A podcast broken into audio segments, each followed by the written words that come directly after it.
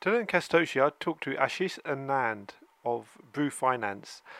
They're tokenizing food assets in India so that farmers can get the money for their food without having to sell it immediately. So they're basically getting money up front, and then after six months, they can collect their their um, food produce again and sell it on the market.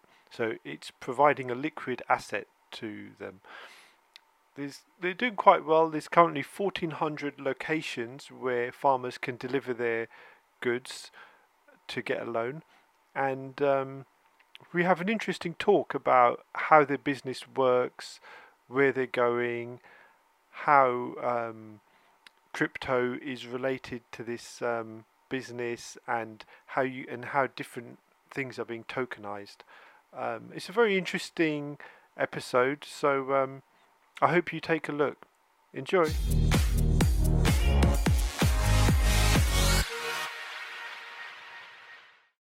Welcome to Castoshi, and today we have Ashish Anand of Bru Finance. So, welcome, Ashish. Did I get that right first? Hey, hi, uh, Jubair. Of course, uh, that's uh, uh, that's perfectly fine as a pronunciation, and thanks a lot for inviting me over here. Okay, so could you tell us a little bit about just a two-minute version of what your company does? Okay, so so Bru is a word from Old Norse and it means bridge. So what essentially we are doing that we are bridging the real world with the uh, with the crypto world at Bru Finance.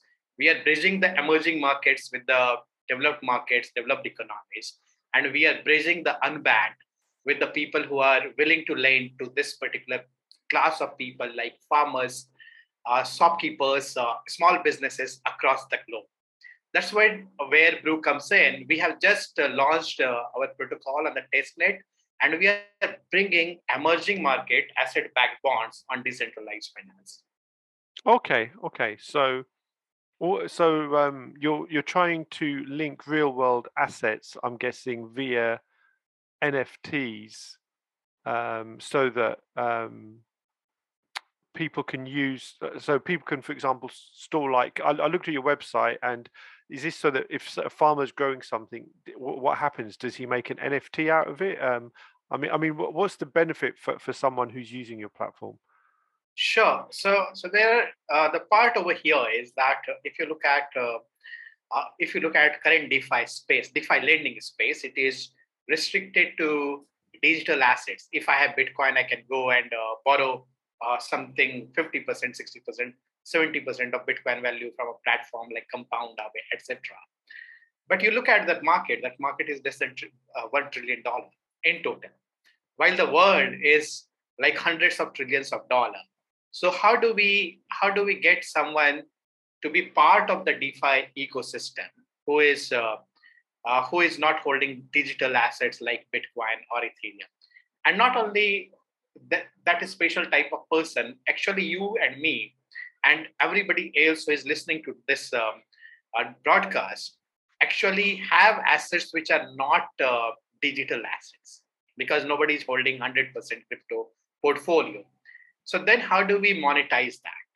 Supposingly, I'm a small businessman, I have certain inventory with me, and my TradFi bank says that, hey, you know, because you don't have a three years of history, credit history, I'm not going to give you anything. But that person is holding inventory, which is very valuable in, in the course of the business. And he is going to generate certain profit from that uh, by, after selling that inventory. Similarly, if I talk about a farmer, a farmer has a harvest. Every farmer has a harvest, uh, and which can be used. Say, for example, this farmer says that, hey, you know, I'm not getting the right price in the market right now. I I would hold this asset. I would I would sell my barley crop after two years. Uh, sorry, after two months. I'm not willing to sell it right now. Then what happens? He goes to a bank. The bank says, hey, you know, you're a small farmer. You don't have any proof of income because uh, you you are dealing largely in cash. I'm not going to entertain you per, at, at all. Can we help these sort of shopkeepers? Can we help these sort of farmers, etc.? Because that's the core promise of decentralized finance, right? Bringing finance to the people who don't get it from the traditional finance. So what we do that in these cases, also to secure the lenders, we get these assets, we get this deposited into certain warehouses or vaults, wherein a farmer, for example, can bring his crop, deposit it in a, in a warehouse, and at that point of time, we convert, we issue a non-fungible token against this certified asset stored in a warehouse. So it is similar to like USDC is issuing USDC by keeping USD in the vault. So exactly the same mechanism we are using.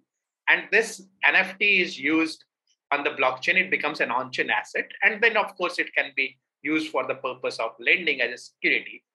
These are over collateralized loans. So, uh, so for example, if a farmer has deposited $100 worth of commodities in the warehouse, we will lend him around $70 so that the, there is security. At the same time, the farmer is able to run his working capital cycle. He can use this money for the buying some inputs for the next crop. He can use this money for his household expenses. So did, did, did you say you give him 17? So, sorry, did you say you give him 17 or 70?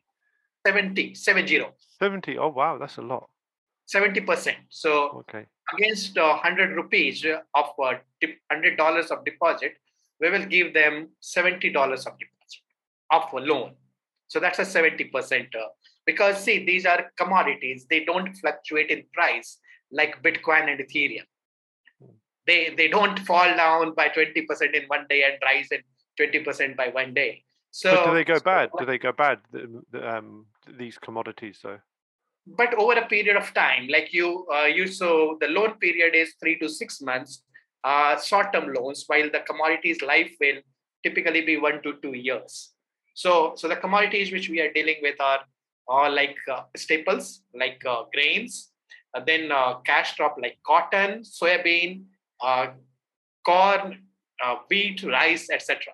So these don't go bad over a period of like uh, a few months time or a, even a year or two years time.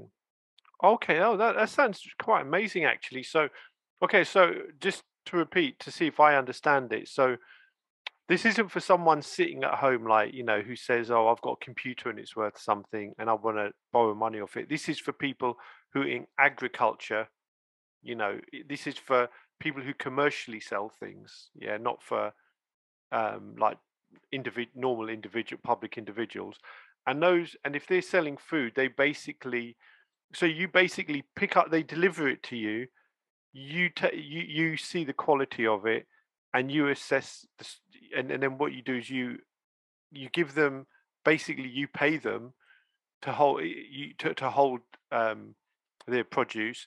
If they pay the loan then they get their produce back um, but I'm assuming do they get do they get all of the produce back if they pay the if they pay the loan off? Because that way you've you've spent money to store it, haven't you? Yeah. So so what happens in these cases? First of all, uh, so we we act as a very decentralized platform. So we have a lot of network of uh, service providers, uh, independent service providers mm. who provide these facilities like warehousing storage facility Hmm. Uh, there are independent auditors who provide valuation reports about what is the value and what is the quality of the mm. commodity. So these are decentralized third parties who provide this. Uh, so it is not like we anybody is dependent upon Bru Finance to provide a centralized view. Mm. This the view comes from uh, so like we have 1400 such sort of warehouses on the on our network. Oh, wow. Wherein That's a lot. Can, uh, yeah. Uh, so actually speaking, in last two years, we have tokenized more than $600 million worth of uh, commodities. Oh, wow. Uh, I, I believe that, uh, I mean, nobody else has this sort of real world asset tokenization record as which we have created. So the, to come back to the question which you asked, so as and when the farmer will repay the loan, they will get back the entire uh, proceed. However, they will have to pay the interest and they will have to pay the storage charges. Hmm. Okay, so okay. So, so they have to determine whether it's it's worth it, and if they and so if if it comes to the end of the six months, so so does this mean you're only allowed to sell the item after the term has expired? Because if that term is two years, does that mean that you might be, or someone might be holding the grain for say two years, and then so farmer says, not, so we don't allow two years loan. We only allow loans up to six months. Okay, so after six months, if they Yeah. don't pay it, then they, the farmer keeps their money that they've borrowed. Uh, are they allowed back on the platform if they don't repay the loan? So so because, uh, so what we will do that we will liquidate his asset. Okay, so, So- just like in DeFi lending. Yeah, just like Okay. that. Yeah, it's over collateralized. See, the core idea of uh, right now of crypto lending is or DeFi lending is that right now we are just coming up as an industry. Hmm. Market is not yet uh, at the right stage and not ripe enough for having under collateralized or unsecured loans. So Hmm. these are over collateralized loans. The only differentiation between DeFi 1.0, like Compound and Aave, and of a platform like Bru Finance is Hmm. that the assets are different. Otherwise, the process of liquidation, process of lending. The loan to value ratio, all of the collateralization hmm. ratio, all are kept similar. Okay, and so okay, so so when the, when the farm so this uses NFTs in the background, is that correct? And that's true. Okay, but the farmer doesn't see the NFTs. They don't know it's part of an NFT. They just see it's a part of a service, and they get a receipt. I guess is that does that So we have given them a mobile app. okay? So, so the farmers have a mobile app, uh, hmm. which is, but it is not a crypto wallet. It's a, uh, it's a Web two solution. So the Hmm. farmers see that they have a digital receipt. They Hmm. just don't know that on the back of this digital receipt there is something called non-fungible tokens. Oh, I see. Okay. Oh, that's that's quite amazing, actually. Um, so when did you start actually getting the first people on? Actually, could you take us to the story of how you even came up with this Sure, idea? This course, is quite amazing. So so you see, I I was into I was running a freelancer type of platform for blockchain uh, people way back in 2017 18 and it was a DAO by the way at that point of time.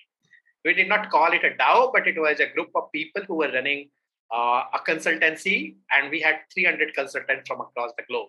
Could, could, could, I, And- could I ask you to go back then? But how do how come you even in crypto in the first place? What was your history to even Ah, come up to that? Okay. Okay, all right. Let's uh, let me go back. Then, so I I am a accountant by qualification. Uh, Hmm. So a CPA in some parts of the world. In India, we call them chartered accountants. Hmm. In uh, in I believe in UK also they are called chartered accountants. Hmm. In the U, uh, US they will be called CPAs and so on. So I have been uh, into debt syndication for many years of my life, and I have been into currency trading and hedging for almost like uh, since 2007 8 Mm. before the financial crisis. So I came to know about Bitcoin in 2013. Mm. And you know, I still have those tweets of mine which says that hey, you know, a software cannot become a currency. I mean, have we lost our mind? We are saying that a software code can become a currency. I, I was into currency market. For me, the idea of currency was something backed by the government, power of the government. Uh, but then I I studied, started studying in um, the Bitcoin ecosystem in 2013. Over a period of by 2016, I had changed. I had gone to the other side, and uh, that's how my entry happened. And I started, you know, social media, talking to people on LinkedIn, etc., etc. And I realized that perhaps there is there is a way to for a software code to become a currency if everybody starts accepting this as a currency. And so in 2017, some of us uh, uh, from different parts of the world uh, decided, hey, let's, uh, you know, what happens? People are looking for uh, people are looking for uh, someone who can help them to go into this journey, especially small businesses who want to enter into blockchain space, who want to enter into tokenization space, and so on. So that's when four of us decided that hey, let's form a a group which will uh, act as a freelancer.com and anybody who is into uh, in the blockchain space whether it's a private or public blockchain can join that. Uh, so we got around 300 consultants onto the platform and we started offering our services. And uh, that is when uh, you know 2017 18 everybody was saying that we will tokenize the entire world. We will have real estate trading over the world or the, over the crypto exchanges we will have everything tokenized Mm. and what we thought that if everything is called tokenized what happens Mm. you can trade or you will lend. If my asset is tokenized, what happens? Assets go for lending more than they go for trading, real world assets. Hmm. Like my house or your house, we don't sell for years and years, hmm. but we borrow money against that quite frequently. So that was the core idea that why don't we start something uh, which will lend against the tokenized assets, and that is hmm. that was in 2018. Hmm. So in uh, 2019, I started this. There was no DeFi at that time, so I went to, to the CeFi route. Hmm. So today, uh, so what we did that we went to the banks in India and said, hey, you know, this is a product called uh, commodity finance, and this is very good for the farmers of India because Indian farmers are uh, ha- are having very small land holding capacity, land, land holding. The land holding is something like two to uh, at an average two acres only. So we said uh, we said that this can be tokenized. There is a lot of use of blockchain here. Uh, we went to the banks and we went to the government of uh, uh, of a state here in India called Maharashtra, one of the largest states, and they they liked the idea. So we had developed our protocol by then in 2019. They liked the idea. And then we started pilot. After a few months of pilot, we, we were liked by the government. And so we got uh, two entities of the government to become part of our protocol. Hmm. Uh, one is uh, the warehousing entity, and one is the banking entity. And oh, that's wow. how journey, uh, that's how our journey took off over uh, some time. Hmm. So we have been doing this uh, in in partnership with the banks. Everybody is asking where are the institutions, right, in the crypto world. Mm. So, but here is our story where we have institutions. Mm. We have banks having like uh, billions of dollars of assets on our protocol um, mm. who started lending against tokenized assets. It took us some time, but they have started. Uh, last year to farmers in India, we gave $6 million of loans against tokenized commodities. Uh, before that, we had been tokenizing a uh, lot of commodities, but the lending process started around 12 months back. And now what we are doing that we are taking it further, one step ahead. So the earlier where we were dependent upon the banks for lending, and where one part of the uh, one part which was not on chain is the lending process. Hmm. So our warehouses are on the chain, our auditors are on the chain, our farmers are depositing commodities; those are on the chain but the lending still happens without crypto. But how, but how did the banks see it when you had to, like did the banks understand the blockchain part and did they because if I talk to people in banks they still don't understand the blockchain and they still don't understand lending or smart contracts how was that reception so so as I mentioned I had uh, I had to convince someone in the uh, who is the uh, who, who is the secretary of uh, information technology here in the state of Maharashtra. So he he's a guy who is from the computer science background. He's himself is a uh, IT secretary. He understood this pretty well. What is the role of a smart contract?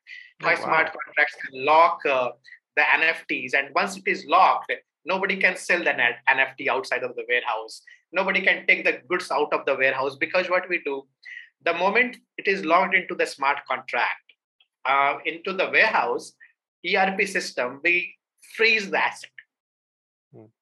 So, a moment we have a lender coming to lend, immediately the asset is frozen into the smart contract and also into the ERP system of the inventory management system of the warehouse.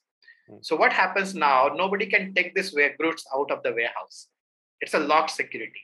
So, that is what happened that this gentleman understood the idea well. And then he made the uh, other government officials and the other uh, you know, bankers to understand the importance of this, and that's how it went ahead. After that, new lenders came. Slowly, they realized that how it is working. So right now, we are working with five banks here in India. Okay, so okay, so as I understand it, is you didn't just suddenly jump everything onto blockchain. You ran two system parallel. You ran everything on blockchain and NFTs plus you did everything in the ERP system and with the banking. So you ran two things in parallel doing the same thing. And, yeah, now, and then you're slowly moving things to the blockchain. Is that correct? Uh, not uh, exactly the, in that fashion. What we said that if I pitch to a warehouse that you have hmm. to replace the ERP with my blockchain, hmm. the guy runs so many other functions. He runs hmm. his sales, he runs his uh, he runs his HR, he runs his finances on hmm. ERP So it is impossible for them to replace that. So what we did that we created a bridge between ERP and our blockchain. Okay, okay, I see. Okay, that makes Yeah. sense. Yeah. Okay, so if someone has, so, so I'm assuming this means that do you hold all the NFTs as an organization, or do you, do you actually do other people actually then purchase the NFTs as well? I'm trying to find figure out the purpose of where the NFT fits in. I I understand. So so no, our NFT is not for trading. Hmm. I mean, it's a huge case. It is possible, but we are not using that right now. There are reasons for that. There are regulatory reasons which don't allow us to trade NFTs here in India. Hmm. But uh, but these NFTs are actually uh, what the core idea of creating this NFT is to bring the chains, uh, bring the asset on chain. Okay, so it's viewable. So you can say this person has five thousand grains of of um, something. Yes, exactly. Okay. So so it is viewable across the ecosystem. Like today, if you look otherwise, what happens that a warehouse Hmm. has the inventory, the bank has no visibility to that. Hmm. Hmm. So my farmer has to uh, take a ma- take a printed receipt to the bank and Hmm. run around the bank for 15 to 20 days to get a loan. Okay. And are these public NFTs or are they private in a permissioned blockchain? Like, could can I, if I look it up on like you know using um, Ether or, or Matic, um, if can I then see the contract and see what it's pointing to in IPFS? Are they public or are they set? Or they put in a permissioned? blockchain? So so far, when we were running into the CeFi space with the bank, it was private. Now they are public. So recently, we just uploaded 17 million dollar of uh, uh, of tokenized NFTs on Matic uh, uh, uh, Matic chain, On and you can Matic, yeah, yeah. yeah. So on the Matic chain, you can see them. All those assets are there with all the details. Okay. Do you store the actual um, like quantities on Matic, or, or do you do you um, link to an uh, IPFS or somewhere else for the data? Uh, no, so what we are doing that we are actually minting the uh, NFT directly on Matic. Okay, of so so all the data is on is is on chain. It's on the chain. Yes. Ah, okay, nice. So so it's all public. Okay, I like that.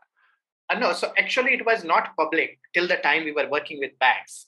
But now it's cha- that's changing and it's Now it is, uh, yeah, because we are taking it to the DeFi, so now it is public. Okay, okay. And so is that what will that enable? Will that enable that someone I mean, in my mind, I'm I'm guessing this will enable that if someone's a banker and they say, we see that they have, say, um, um, um, uh, contracts for a million um, uh, grains of something, we think that the weather's going to be like this, so we think we can take that and make money off it. Um, that means they could buy those NFTs from you. But when they buy those NFTs from you, the um, produce is still in your warehouse. So Jubair, uh, I'm sorry to interrupt here. Our model is not buying and selling of these NFTs. Okay. What our model is that some, so Jubair uh, is a person who wants to lend to farmers in India, Hmm.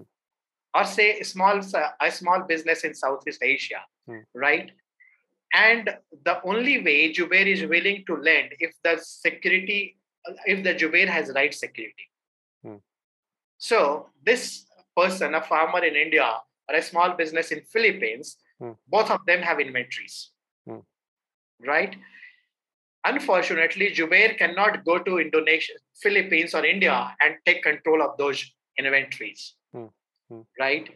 So what we do do that we convert this NFT, uh, this convert this inventory into a non-fungible token. Hmm. All right, and I lock this non-fungible token in a smart contract. Hmm. And what Jubair does that it is now logged in favor of Jubair. All right. What Jubair does that Jubair says, okay, you have logged hundred dollars worth of NFTs in, Hmm. in a smart contract for me Hmm. as a security. Hmm. I am willing to give seventy dollars to this gentleman in Philippines Hmm. or this farmer in Kenya, in uh. India. So Hmm. what happens in that particular case?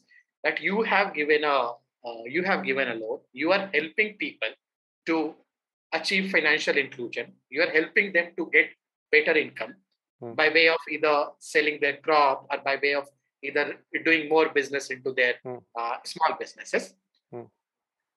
and you are earning yield. So today, if you go on DeFi on Aave, you will get 0.58% yield. Mm. Mm. And that yield has no basis. Mm. It is coming from somewhere we don't know. Like we, we did not know in what is what was happening in Anchor, right? Mm. Mm. However, if you lend to a farmer here in India, Mm. you will be able to earn the yield ranging from six to eight percent. If you Okay. lend to a small business in Philippines as a lender, you will be able to earn a return uh, per annum return of maybe 12 to 15 percent per annum. So what we did that we brought the emerging market lending opportunities to someone who is sitting somewhere in Europe or somewhere in the US and is earning 2% to 3% on their sorry 1 1 to 2% on their checking account. Okay, but but what I'm trying to find out is if it's if it's an NFT that's not tradable, that means that at the moment that the NFT must must have a future use that you envision, because at the moment this could also be done without the NFT. Is that correct? Uh, it can be done, but in that case, uh, I mean, it can. If we try to do this, if we try to create a global banking market, the Hmm. problem is you will end up in the regulations, and that won't be permitted most probably. So today oh, you can. I see. Okay, so NFTs allow it actually makes regulation things easier. Yeah. So what we are able to do, NFTs come to you as a security, and you transfer USDT to a farmer in India, Hmm. and the farmer gets equivalent rupee uh, in India. Or farmers, you transfer USDT to a small business in Philippines, or you transfer uh, to a farmer in Kenya, for example. They get their fiat currency, but what you have transferred is a crypto. So what has happened that by using this crypto bridge, we have created a global financial market wherein we are not de- going to depend upon the regulators to say, hey, you cannot do this. Okay, I see. And is all of the logic in smart contracts? I mean, if if I'm a farmer, just say if I'm a farmer and you go bankrupt, um, and I want to get my and I want to pay back my loan, Yeah. is is it at the moment? uh, Do you decide whether like how to pay them back, or does a smart contract automatically pay them back? Uh, uh, you mean how, how the commodities get back? If they repay the loan, whether the far, how the farmers get the commodity back? Y- The y- smart yeah, ju- ju- just say you, you just say you dis- just say you disappear or you get bought out by an evil company, and Understood. yeah. Understood. No, so the smart contract decides that. Okay, so then it can pay. It will uh, make sure they get. Um, it, okay, but the smart contract can't make sure they get the grain back, but it can make. But because that's the thing I'm trying to figure out is, is you still have to con- you still have to link the NFT with the grain because it's a physical asset, don't you? We have to. Uh, So, so see, in the warehouse, this system of ours, which is blockchain, has a front end, right? Someone has to do a data entry first of all to create the non-fungible token. Yeah, yeah. That data, that data comes from different sources. It comes from weighbridge, for example. What is the quantity? Then the what is the quality? If it is uh, something like a turmeric, you will get a lab report for that. Hmm. But it is, if it is something like corn, uh, you will get an audit report for that. Hmm. So the audit Okay. report data, all this data is put together and NFT is created. When the loan happens, automatically NFT is locked into a smart contract. Yeah, yeah. We don't do that. I mean, the it happens automatically. The moment uh, there is a system which says that the lender has given a loan, Hmm. and as soon as they say that, immediately, automatically, uh, smart contract locks the NFT. Okay, okay, understood. So, so I'm assuming have you built up quite a, um, a database of different types of um, goods and s- So we have to get the goods. So see, these are the commodities which are into the supply chain on a daily basis, right? Yeah. These are not like real estate, which is not sold. So that's the core idea. Why we picked commodity finance is because it is a very liquid uh, uh, market. Okay, but do you have different types? Like you have like grain, you have rice, you have um do you yes. have so Yeah. So we don't have fruits and vegetables. okay, you don't have perishable goods then. Perishable, yeah. So Okay. non-perishable. Uh, so we have, for example, soybean. Hmm. We have, for example, corn. We have cotton. Uh, we have pulses. A lot of pulses. So in India, there is a big market for pulses. Hmm. So then you, uh, then we have rice. We have, uh, uh, we have, for example, a lot of millets. Hmm. We have uh, wheat. We have barley and things like that fruits and vegetables is something uh, right now we have not started working but we have seen that there is a lot of potential in some of these those as well like potatoes which can be mm. there for a longer mm. longer period okay and and how's this changing like how's this like what's the feedback you're getting from farmers on this how how's oh. it changing their life because that's the uh, important uh, thing really I, I would share some of the videos with you i was okay. recently I, I i was recently in a warehouse just like that i was just visiting one of our partner warehouses uh, one farmer was there and he was he he was just sharing his life story hmm. that why he came to this uh, our uh, platform so he said you know what happened my son got diagnosed with a heart uh, heart problem hmm. and uh, operation a surgery was suggested to him and i have nothing hmm. so i came to know from one of my um, neighbors that there is this facility if you go to this warehouse you will get a loan against your crop. Mm. So I brought my crop there and I took the loan. And because we don't ask them to go to bank or anywhere else, they get the lending directly on the platform mm. immediately. So I took that money and I got my son, uh, my son's uh, operation done. I mean, that is the best heart-touching story I have heard about, and it gives us so immense pleasure. I cannot tell you. My um, that uh, this was the core idea that is what hmm. we started building this for the farmers there are so many stories i will share that where they have used the money they have used for paying their uh, paying for their uh, they have used for buying tractors also mm. some of them have uh, used that money for mm. buying uh, or paying the education of their kids mm. and so on so i will share some of the recording uh, with you the, those are in vernacular languages but we have hmm. we have put the translation there Okay, that that'd be interesting to see. And so the, the main problem for them has been that they've had grain, and sometimes is it that they just get a really bad price, or they just can't sell it yet. Exactly. That's okay. that's the core thing we are okay. solving. And and and is it is the platform growing? Uh, how's the growth at the moment? Because I know we're in this coming out of the pandemic, and there's right, been a right. lot of so, fiscal tightening. So by the way, let me tell you, we did all this activity during the pandemic. My mm. first pilot started on January 28th. Mm. And uh, in March, uh, we got the pandemic coming, mm. you know. So whatever ha- we have done, we have done during the COVID period. And hmm. That's really helped the farmers because the markets were closed. Farmers could not go anywhere. There was no market to sell. And then this they got this opportunity. Hey, you know, if you can't sell, come here, deposit it, and we will give you money for this and that is how it started. The growth has been quite good. Um, the, it took us few months to for for it to make operational because we had to tell the farmers that what we are doing. Mm. Uh, but we currently every month we are doing a quarter million dollar of lending. Okay. Okay. Nice. And, uh, that uh, that is only in the farmers segment. Um, now this year, I mean, we we are slowly uh, like uh, it was uh, uh, sorry, I, I I said wrong. It was quarter million dollar earlier. Now it is around three quarter million dollar, uh, 700 to 800 k every month, which we are doing. Um, hmm. And we are expecting that by end of this year, we will be reaching a five million dollar of disbursement uh, per per month.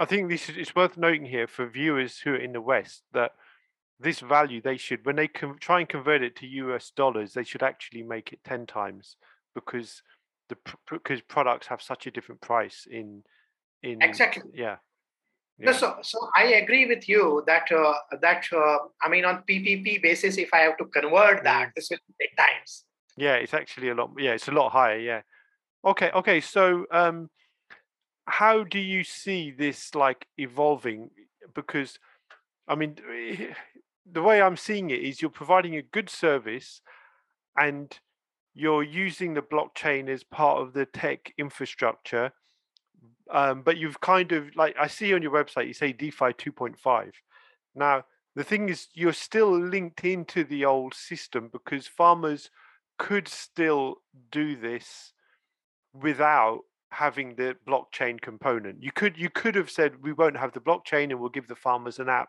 and they because they, they, trust you of course. Um, so i'm assuming that um, because you're tokenizing this stuff, you've got a kind of future vision around those tokens of where you see that's actually going to be so so it's going to be more crypto native um am i talking sense or am i reading something no you, you are 100% right uh, so defi 2.5 is something we have coined uh, because what we believe that uh, web3 is a great thing hmm. you know uh, it is it is very futuristic hmm. but right now it's a niche part of the world hmm. World has to world will take a uh, number of years to become crypto native hmm.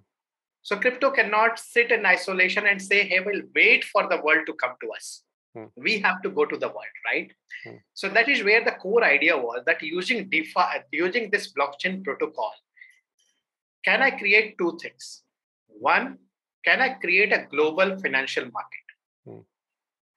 so that is the core idea that by tokenization and by bringing it over a permissionless ledger, hmm. I am allowing anyone to become a borrower and anyone hmm. to become a lender. Hmm. What is our job? Our job is only to facilitate that transaction and providing an assurance that you, you know NFT is really backed by something. Hmm. And that's the one part. And the second part is can we create a global market as well? Hmm. As COVID has showcased us, as the current going ongoing war has showcased us, you know, that food commodity security is a very important part of the world's life today. Food security, especially. Wait, but your so, system's in India only at the moment. Is that correct? At the moment, but uh, but our vision is so. Right now, we signed up a partnership in Philippines with the Farmers Group. Hmm. Uh, we also signed up uh, a partnership with uh, in South in Singapore hmm. Uh, with a stablecoin uh, issuer, so that we can do the transaction in the native currency of hmm. Southeast Asia. Hmm. So these are the partnerships which we are signing. We are actually taking looking to take it global. Our in India, we have been supported by World Bank, for example. Mm. Uh, so uh, they they funded us our journey as well, and now that is helping us to take it to other parts of the world, like uh, agencies who are like um, uh, say for example uh, FAO, Food uh, Food and Agriculture Organization, or JICA from Japan. They all are in discussion with us that how we can take this solution to Africa. Okay, so so can I go back once uh, again? So if I'd been a farmer in the old days, and I had my and I had my crop, and I wanted to, and and and I couldn't really. I mean, if if someone if they can't sell their crop, hmm. does this mean that you you do you're the one you've become also a bit like a market because you have to assess that crop? But if a farmer couldn't sell their crop, um, how painful was it, say before the pandemic, to get that crop assessed, or do they not know? I mean, what? How did that work? What was the process the before major, you came along? You existed.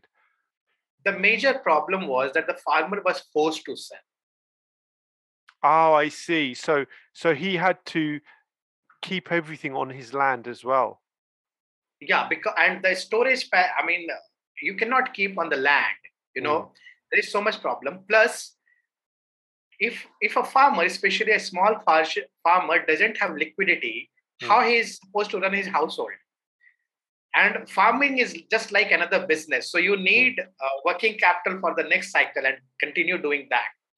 So as a farmer, if I don't sell my crop, I hmm. don't have money for my business, which is farming. Hmm. Neither I have money for uh, running my household. Hmm. So in in okay, emerging market, in emerging markets like India, Hmm. What happens that the farmers are forced to sell. If they are getting yeah. percent lower, they will have to sell that because they have no other option. Somebody okay, that makes sense. Buy yeah. from them, store them for two months, and hmm. sell them. Okay, and for you, like I guess part of your business and also one of the risks you have to manage is when you get all of this um, inventory in, you have to make sure you have proper cooling, proper humidity, and you know pest control, so that you don't because because if you get the because what happens then if you get the inventory in and you have a fire in your warehouse or someone sabotages it because then because because then the farmer can't get their product back that kind of breaks the contract. What, what happens in a case like that? So every deposit in the warehouses is insured. Okay Okay, so these are your costs. These are your costs. Yeah. So yeah. because they pay storage costs, so there is an insurance which is taken by the warehouses hmm. uh, on our platform. Hmm. And today in our warehouses, it is something like uh, 800 million dollars of insurance because the commodity value is around 600 million dollars so Mm. 800 million dollar of insurance exists to uh, protect against any sort of loss including burglary plus Mm. like a fiduciary fraud someone takes it out of the warehouse or the warehouse keeper himself uh, takes it away from the warehouse and things like that for each and every activity there is an insurance and when we generate this nft the Mm. insurance data is also provided Okay, so, okay, so you have these fourteen hundred people who, um, or, or companies who are doing storage. Have you had any bad actors in the system? Any cases where people Uh, have have taken the food and sold it themselves? And So they, not 1400 companies, a few companies who have these many number of fourteen hundred warehouses. locations. But have you Yeah, had any cases where things have been stolen? And Uh, not stolen. We had only one case so far in last uh, two years where one person tried to take loan from two places. oh, so w- w- so what do you mean? So they had the grain, Yeah. and but how could they do that? Because they must have delivered the grain to the first location. Then then Hmm. they didn't have the grain. So how could they try and get it from No, so what they did that uh, they they came to our platform, Hmm. got the NFT generated, Hmm. then on this pla- on our platform they applied for a loan, and what they did that they just created one fake receipt and went to someone and said that hey you know I have this receipt. But unfortunately, the guy did not know that any which way, even those people who are not those lenders who are not on protocol, they will come back to us to verify. And we have kept that part open. Anybody can verify that Hmm. whether this uh, receipt which is coming from our warehouses Hmm. is that a genuine receipt on the blockchain. So our um, uh, so so Explorer part of that is open. Okay, so are- someone lied and said that they had uh, goods they didn't have, but Yeah, it failed the verification. Yes, exactly. Okay, that so so, it couldn't have even worked. So, so you have a good safeguard. Okay, I like that. Yeah. yeah so that that has that is what we have seen nothing else has been uh, uh, we have in one year zero delinquency i mean there is not a single case where the loan was not repaid Yeah, it reminds me a bit of microfinancing because they have a very good um, payback um, yes but system. we are different from microfinancing in one sense Hmm. our cost of lending is 30% to 50% of microfinance cost Okay, so it's a much lower cost. Yeah, yeah. much lower so microfinance in india runs typically at 24 to 20, 24 to 26% per annum Okay, okay. And uh, um, okay, okay. And when We- people we lend at 9 to 12% yeah Okay, and when people, out of all of the farmers who send, I I know I'm saying grain, but it could be something else. So if they send you their grain, how much, what percentage of them, or what percentage percentage of the produce you get, do they actually take the produce back at the end? 100% Oh, so so so all of them actually take back their produce at the end of the time. They, they so they pay back the loan. You've had Yeah, exactly. oh, That is so what I you've- said. Oh, so you haven't had to have a single case where you've actually sold the goods at the end. Exactly. That is what I said. Zero delinquency means, uh, I mean, sorry, I used a banking term. I should not use that term in uh, in here. In I should say zero liquidations. From a, in the DeFi language, if I have to say, I would say zero liquidations so far. Okay, that's good. That means that that it was a, a fairly stable price market because I think the real test, but the, and the real test I'm guessing is is when if you have a time when a lot of farmers, you know, you pay them the seventy percent and then the market falls, say fifty percent. Right. That That's is the, when that's the difficult. That's the real test. Yeah, that, that's the Yeah. test you also have to face. I agree. I agree with you. Fortunately, commodity markets are quite safe markets from that perspective. Of course, sometimes we will have in cash crop, especially I have like in soybean, it happened in India, Hmm. but that was a very temporary dip. Uh, it happened for like uh, five to seven days. All of a sudden, from five thousand rupees per quintal, which is something like you can say seven hundred dollars per quintal, Hmm. the price jumped to fourteen hundred dollars per quintal within a three four days Wow. and within next three four days it came back to 5000 rupees per quintal so, oh, I so see. that, Okay. that happened last year we saw that so that is when the soybean uh, farmers last year we saw that happening but because this is a small part of their deposit and the loan we saw that even those farmers paid it back because it was not the fluctuation was only for a very small period of time Okay. Okay. Yeah. So for that, we have safeguarding mechanisms. When there is a fall of 10%, at that time we reach out to the farmers that, hey, you have to pay us more deposits. Okay, so they might have to pay some of the loan back, or they have uh, to give you some more produce. Yes, some of okay, the more. so that's how DeFi, a lot of DeFi ones work as well. Yeah. Exactly, except that we have kept the margins at ten percent.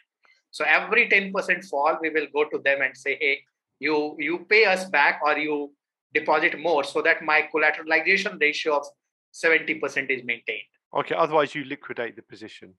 Oh yeah, I mean, but you haven't had to do that yet. Yeah. Yeah, we and, never had. And, and, how's the price determined? Do you do it manually? Do you sit around and discuss it manually and determine it on a day by day basis, or do you use some sort of outside price, or is it a combination of that and outside? So we have we have price oracles for this purpose. Yeah, okay. So we we get the price data from several exchanges, uh, mm. all commodity exchanges in mm. India, and we put that price together, and mm. that price is the becomes the average price. Okay, and how do the commodity exchanges react to this? So commodity, so certain, I mean, in India, I can go to the National Commodity Exchange and see DEX, and I can get the data on a daily basis without paying them anything. Okay, okay, fair enough. No, no, but I mean, are they have? I guess at the moment you're too small for them to care about it. But as you're growing, are they starting to? Are they uh, starting to see that this is a model they're interested in, or you know, acquisition? Actually, we have proposition from one of the exchanges to become their partners. By the way. Okay, okay, so so so they have noticed you. Okay, and great. Actually speaking, what happens in India? There are commodity futures market, but there are no electronic spot markets. Hmm. So okay. the, the, so the current price, they don't have the current price. No, you have you have the price. It comes from the daily market. So mm. what happens that markets are controlled in agri markets in India are controlled by the government. Mm. So every day the government will publish uh, that this is my price for the day. Mm. Not the price for trade. It will publish that what was the trade data. Okay, okay. And we have developed oracles which pull the trade data and push it on the platform. Okay, Okay, so when you're talking about the oracles to get the data, because so you're developing this stuff in the crypto space, is is the stuff you're doing? Are you using existing stuff and keeping it private, or I mean, I know the stuff you have is on the blockchain, the smart contracts, but are you also like, are you making standards that other people can use as well, or? Uh, so at this moment, no. Uh, we we worked on the use case side. We hmm. did not work on the infrastructure side but probably in future it will be possible okay okay so i think now also understand about the position you're in now and how you and, and you you want to take this system and you're trying to get it and you're trying to get it into singapore and philippines as well um and so so that makes a lot of sense to me so where do you see like the whole future of this um in relation to like, like where do you see crypto is taking this whole industry for um, farming and finance and everything. what do you see is happening in the like next five years? So, so see, I mean, we are into the farming space, but if you look at hmm. uh, in last few months, you have products like uh, you have platforms like Goldfinch, hmm. you have Centrifuge, uh, you have Now's platform and uh, Now's Capital and all, uh, who have tried to bring this uh, bridge between the real world assets and the crypto lending, and that market has well established. Goldfinch has grown like anything. Now, mm. Centrifuge has become a like 700 million TVL platform. Mm. However, what distinguishes Bru Finance from everybody else who have tried this, uh, that Bru Finance has this entire established chain in the behind. Mm. We have the borrowers, we have the tokenization protocol, we have the vaults, and all of that is uh, different parties. They are not owned by us, so they are in a very way they are decentralized as well and the borrowers make the loan request directly to the platform however when we talked about send, likes of centrifuge what they have done that they take money from maker give it to fintech in somewhere in the world and that fintech is further distributing so what we are trying to do that we are trying so we see that this market is growing everybody in last 15 to 30 days has talked about real world markets after the fall. So we see that this market is growing and everybody's attention is coming to that. However, where we are building that, okay, we will bring a, a better decentralized version of this than taking money from the crypto protocols and giving it back to the fintech. So that the transparency of the assets and transparency of the lending is on the chain instead of going behind the walls of a fintech okay. somewhere. Okay. So, so what we see that in future, uh, it is my opinion, and I have been building for this future for last uh, almost three years now. That, in my opinion, the future is a, a mix between the crypto and real world. Otherwise, crypto will not uh, have the growth which we want crypto to have, and that is where we are. Maker has started its uh, uh, with Centrifuge. They have started the real world market. Aave has started their own real world market protocols like uh, Goldfinch have come, Bru Finance have come. So when all of us are going towards this, we believe that this is the next frontier for DeFi, actually speaking. I think this is so interesting for me because I'd, I'd heard, like you said, in 2017, people were going mad about tokenizing stuff. But the thing I always had in my head was, how, how do you know that when you have a token, it's act, that the actual thing is there? So, what do you think is a big mistake that people because because I've seen some companies trying to tokenize things, but I mean, for example, like you can see people trying to tokenize the dollar, and then they, you know, and if it's algorithmic, they have to keep the peg. So yeah. the only ones which work are things like USDC, which put it in a vault, which is the same as you as you gave the example in the beginning. You're the equivalent equivalent of USDC because you store the, the, the things in a location. Do you see a lot of players and companies in the space um, who are tokenizing things, but they don't have the underlying asset there? Uh, I don't believe in. Uh, I mean, I believe that will create more problems than the solution. It will. No, no, no, I'm saying, do you see a lot of? Have you come across? You don't have to mention names, of course, but have you seen? Because I'd consider these bad actors where they're trying to recreate the fractional banking system of you know of and and and where they're selling tokens for things which don't exist. For example, like with Bitcoin exchanges, if you buy a Bitcoin in an exchange, they just add one to a database inside the exchange and then they lend out your money often and they don't even have the Bitcoin. You know, yeah. so, so, they're just so, taking your money and lending it, so you're double exposed. Um, so, do you see that there's a lot of this sort of stuff going on with people saying they're tokenizing things? So I did not see this sort of behavior. Maybe perhaps I, I did not get exposed to that sort of behavior. But what I have seen that uh, people have made business decision mistakes. For hmm. example, they wanted to tokenize real estate. Hmm. Uh, their idea was that they will create a liquid market for that. The problem is that the people who live in the houses they don't want the liquid market for this sort of uh, what their asset is oh so they don't I, want to be kicked out suddenly yeah that's yeah exactly yeah. Or, or they they don't want that their asset is uh, like they are not going to trade on a daily basis right hmm. so so why to create a derivative market on top of that so i believe that what where the asset tokenization companies went wrong was that they were looking for creating liquidity in markets which were not really needed, where liquidity was not really needed. And that's why we have seen that uh, there are a number of organizations who, who have not been able to ca- crack deals or have been able to create just one single NFT over a period of three years, despite being funded millions and more billions of dollars mm. by the uh, venture capitalists. Mm. So, so that we believe was the big mistake into this space. But I believe that uh, so Swift recently came up with a report. It says that by 2025, 24 trillion dollar of assets will be tokenized. Hmm. So I believe that uh, that now people are changing that, and uh, number of things will work towards this direction. But because if these assets are token, oh, sorry, if these assets are tokenized, does this mean that the NFTs that you make eventually? Because at the moment, you know, like in, there's a lot of games, and and in some of these like play to earn games, they have their own NFTs, but you can't use those NFTs outside of that game. Does this mean that the NFTs you have in the beginning, they're only used by Bru Finance by yourself?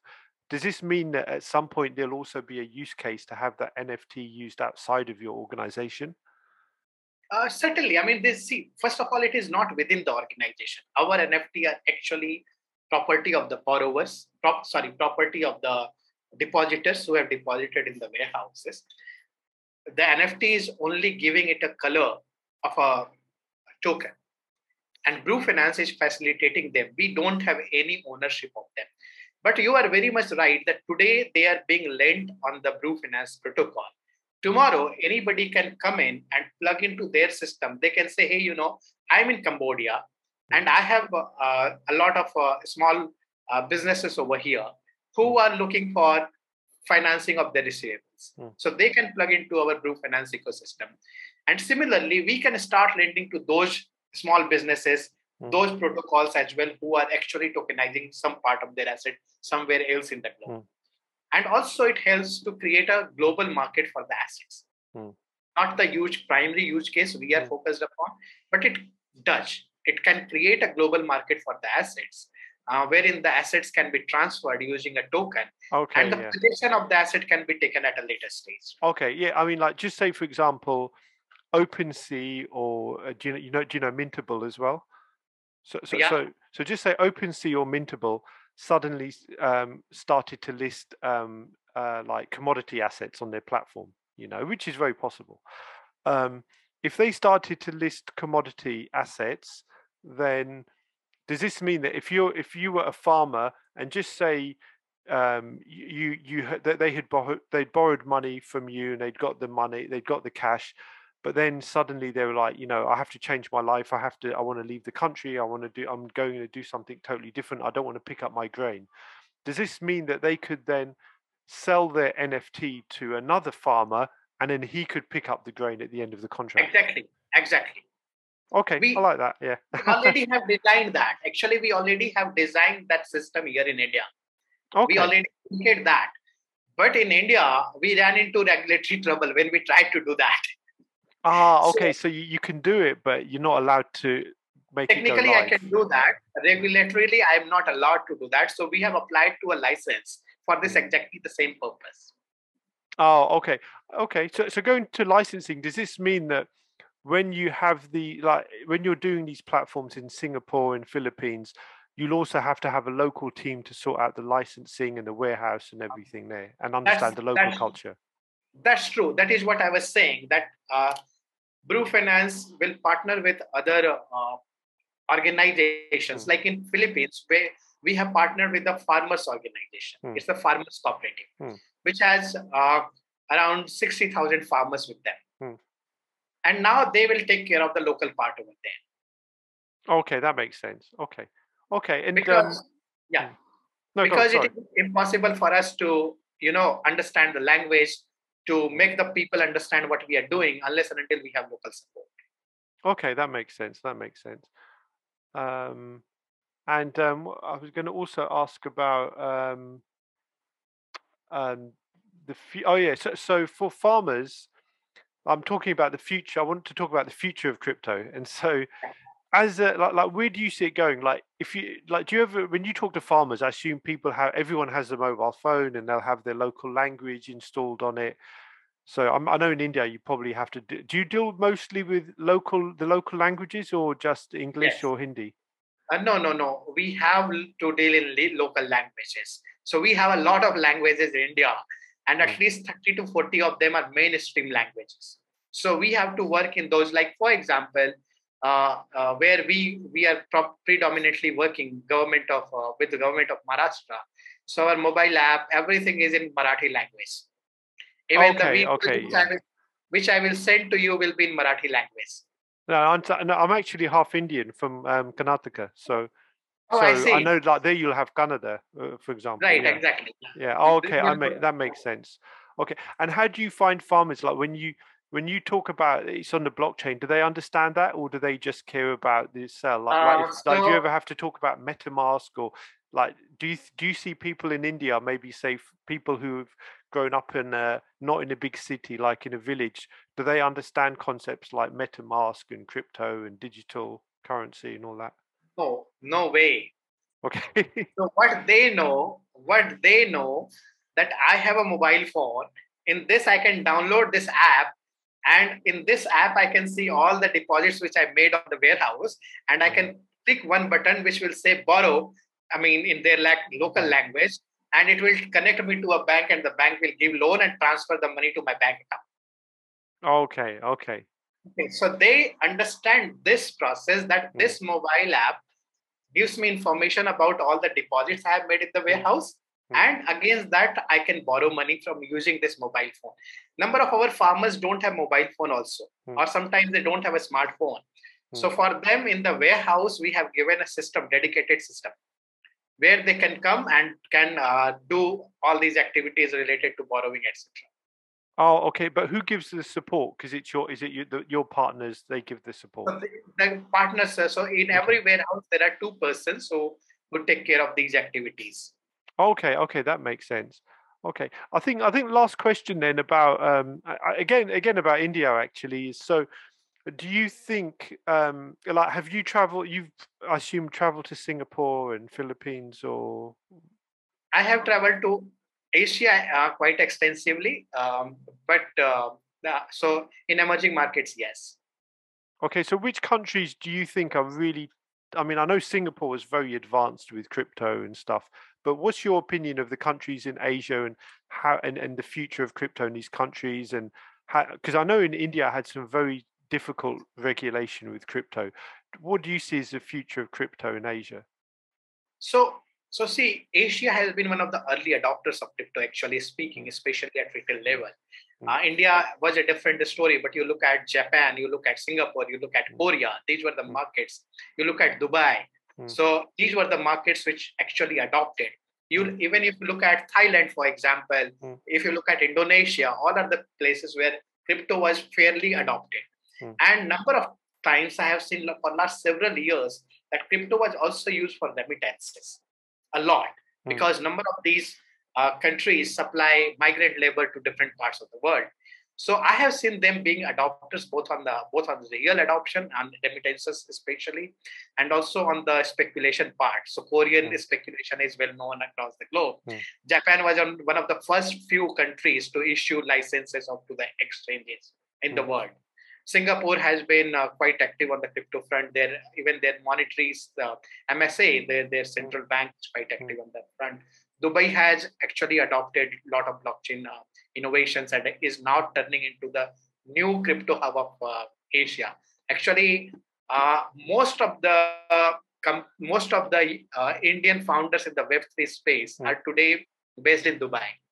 Yes, correct. correct. Yeah. So, so that is where we are seeing. So, in my opinion, because Asia has this hab- habit of leapfrogging technologies, Hmm. we, we were not at the uh, at the. I mean, uh, for last so, so many centuries. Hmm. I mean, after the 17th or 18th century, till that time, we were at the forefront of the um, of the innovation and all. But after that, we have been quite uh, on the other side of the curve. So, what happens in each country that you see a lot of leapfrogging. Hmm. So in India, landline phones never became, you know, quite uh, popular, but mobile phones are very popular now. Hmm. Pager was never a thing in India, never came.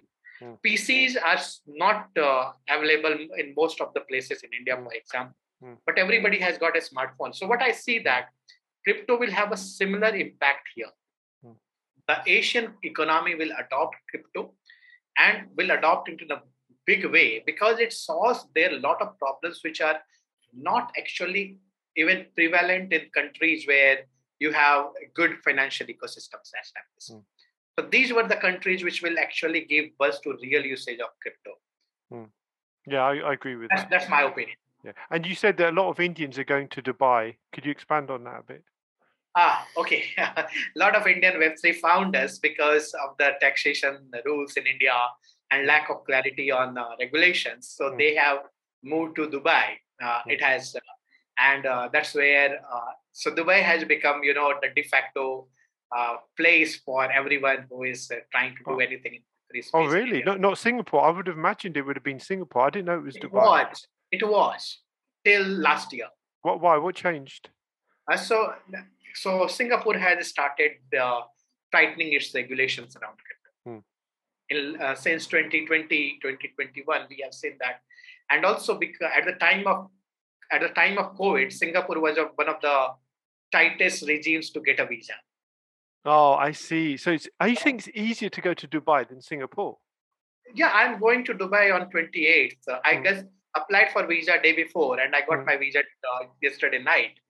Hmm. And uh, so I'm going there for a fintech uh, uh, for a fintech event. Um, and uh, so so there is, so that is what has happened and uh, you know uh, so in Du- especially in dubai and sharjah earlier also there were a lot of uh, indian people so that has helped to create a ecosystem as well Oh wow, that's amazing. I, I didn't know that. I didn't know that. So Uh, so so they are i mean nowadays what we have seen that even asian co- uh, asian uh, uh, like people from asian crypto hubs like uh, singapore korea also Hmm. number of them are also moving to dubai oh, so they're leaving one crypto hub and go still Yeah. going to and going to an even better one. So it's so so it is like hopping you know uh, uh, so everybody was switzerland from there they went to bahamas and from there they went to singapore now dubai is the next uh, destination for everyone oh, have some people left Switzerland as well for Dubai?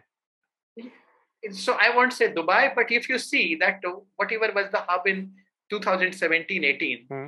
uh, Switzerland, Yeah, yeah, Estonia, correct. they are not popular in Gibraltar, they are not popular anymore. Yeah, I mean, I'm based I'm based in Gibraltar, but you know, Oh, okay, I yeah, see. but no, no, but it's, i- here, I mean, there's only a handful of crypto companies. It's not many. It's not like Exactly. Dubai. You know, in Dubai, uh, I mean, from what I hear, like you know, eh, eh, not every second person, but there's a huge, there's a huge. It's a lot bigger. I mean, Gibraltar's a small place, Uh, So- exactly.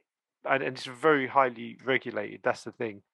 Hi- Uh, so it's regulated, no doubt about Yeah. that. But uh, then you live in Dubai and uh, trade somewhere else, and that is how the business have been created. Ah, okay, okay. Ah, that makes sense. Okay, so um, I think I've um, I've exhausted all all of my questions. I think you've answered everything really well. Um, would you like to uh, spell out for the sake of the audio podcast um, where people can find you and the name of the company and stuff like that? Um, or- Sure, of course. Uh, so, uh, as uh, I'm Ashish Anand from Bru Finance, our website is www.brubrew.finance, and uh, our uh, Twitter channel is brubrew underscore finance. Uh, we are also with the same ID on Telegram as well, so you can uh, so everyone can find us there. I myself, my uh, Twitter Telegram, Discord, everything is CryptFyn. C R Y P T F Y N. C Y what C R Y double P No, C R Y P T. Crypt- P T P T. Yeah. Yeah, I can't even spell crypto. See. That's crypto, so and Fin. yeah, Fin, So okay. F Y N. And that's your personal one. That's my personal one. Okay, great. All right. yeah. Underscore finance is the official one. Okay. So it was re- it's really nice to talk to you, and um, and uh, I'm going to keep an eye on your project. Um, so thank you very much for today. Sure, uh, Jubair, thanks a lot for inviting me. And we just launched our testnet. Uh, please test our product, give us your uh, valuable feedback, and we will try to improvise that. Okay, and they can get to your testnet from the main website, can they? Uh, on, on our main website, also um, you can find it. Um, um, so it's available on the Matic, so you Yeah. can see over there. Okay, great. Okay, thank you. Sure, thank you. Thanks, Jubair. Have a nice day. Thanks. You too. Nice, nice evening, Radha. Bye bye. Bye.